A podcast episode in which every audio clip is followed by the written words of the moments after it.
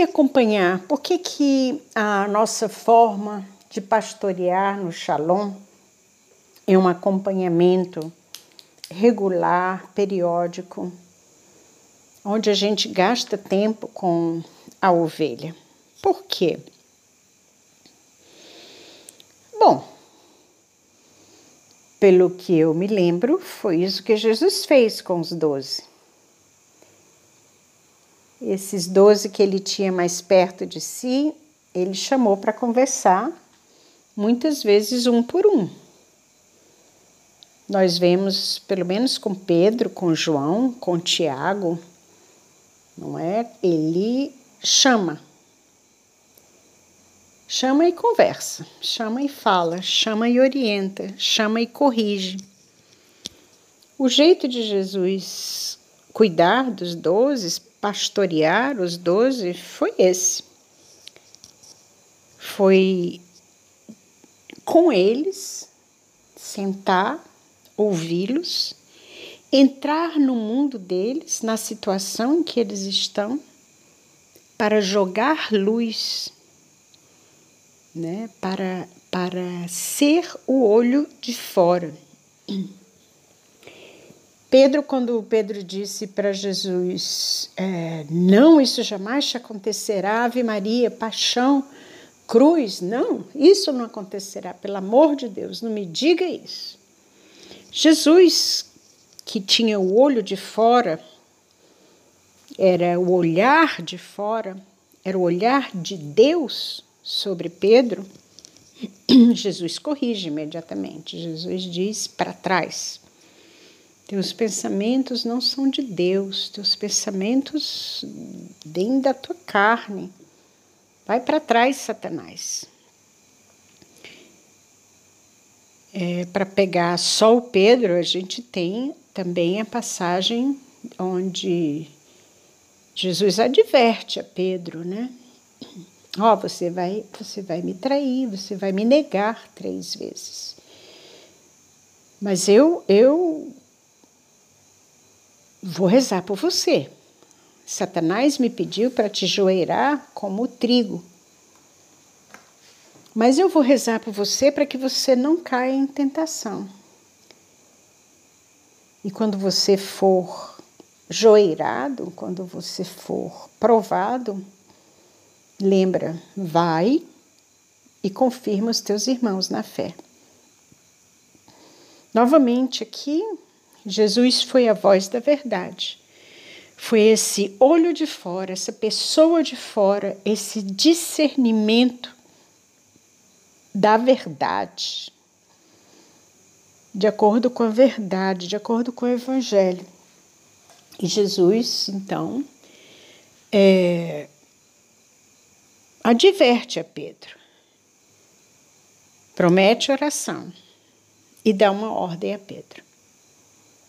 Satanás pediu para te joerar como o trigo, exatamente a, a tríplice negação de Pedro. Mas eu vou rezar por você. Em algumas traduções tem eu rezei por você, eu orei por você, eu intercedi por você no passado. Aí você então vai e vai confirmar a fé dos teus irmãos. Então, três momentos bem claros do pastoreio. Jesus chama Pedro para junto, adverte a Pedro. Né? E aí ele, ele profetiza sobre a vida de Pedro. Satanás pediu para te joerar como trigo.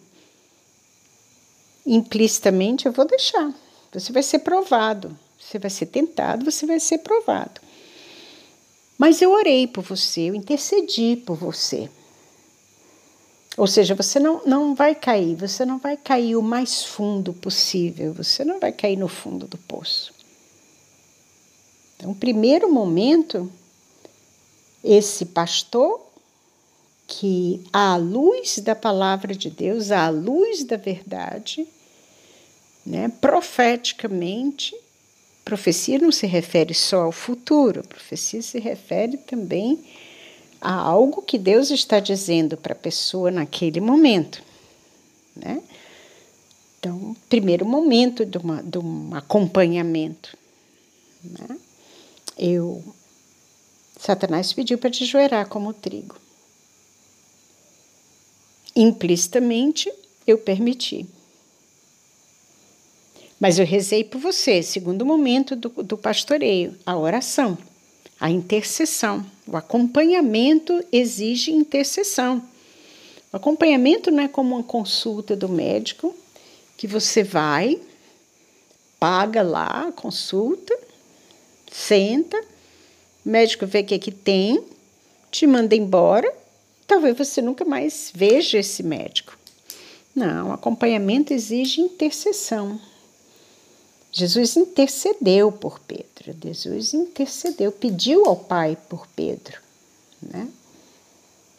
E aí o terceiro terceiro momento onde Jesus orienta Pedro, Jesus dá ordem para Pedro: agora vai. Quando você for confirmado, quando você for é, provado e você passar pela prova e vencer a prova por causa da minha intercessão, aí você vai confirmar a fé dos seus irmãos. Né? Então, por que acompanhar? Porque você precisa ser pastor precisa ser como Jesus, esse olho de fora, esse olhar de fora. Não um olhar humano, né? não o meu olhar. Meu olhar ajuda muito pouco, quase nada, às vezes atrapalha muito. Mas jogar sobre a vida da pessoa que você está acompanhando, jogar a luz de Deus, a verdade, o Evangelho. O acompanhamento é um ato de caridade tão grande, tão grande, que Jesus não, não se eximiu de fazê-lo e fez durante três anos. Doze pessoas acompanhadas de perto durante três anos. Essas pessoas estavam preparadas para levar o peso da igreja. Será que estavam mesmo? Depois de Pentecostes, sim. Jesus os preparou, pastoreando intercedendo, corrigindo, admoestando, exortando, estando ali presente com eles todo dia, fazendo deles discípulos, sendo mestre deles, dando a vida, estando vivendo, comendo, bebendo, dormindo junto com eles. Mas precisava graça, precisava o Espírito Santo. Jesus os preparou. Jesus os preparou para serem pastores, sem dúvida. Mas Jesus completou, dando a graça, enviando o Espírito Santo, para que eles fossem capazes de fazer aquilo que Jesus lhes havia ensinado. Então, também nós, quando nós acompanhamos, nós precisamos dar aqueles três passos de que eu falei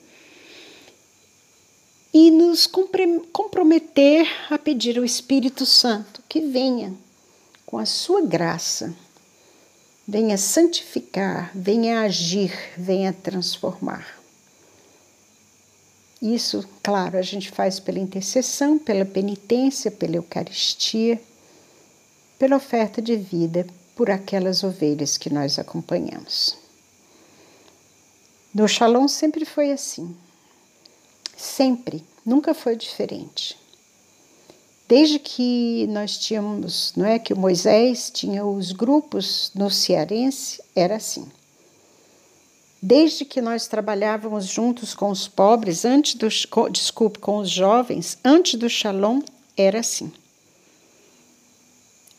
E todos iam para os grupos do Moisés, como se chamava na época, porque lá ninguém caminhava sozinho. Nós todos éramos acompanhados acompanhados para sermos santos. E essa é outra razão para acompanhar mas meu tempo acabou, falo sobre isso noutra oportunidade. Deus abençoe.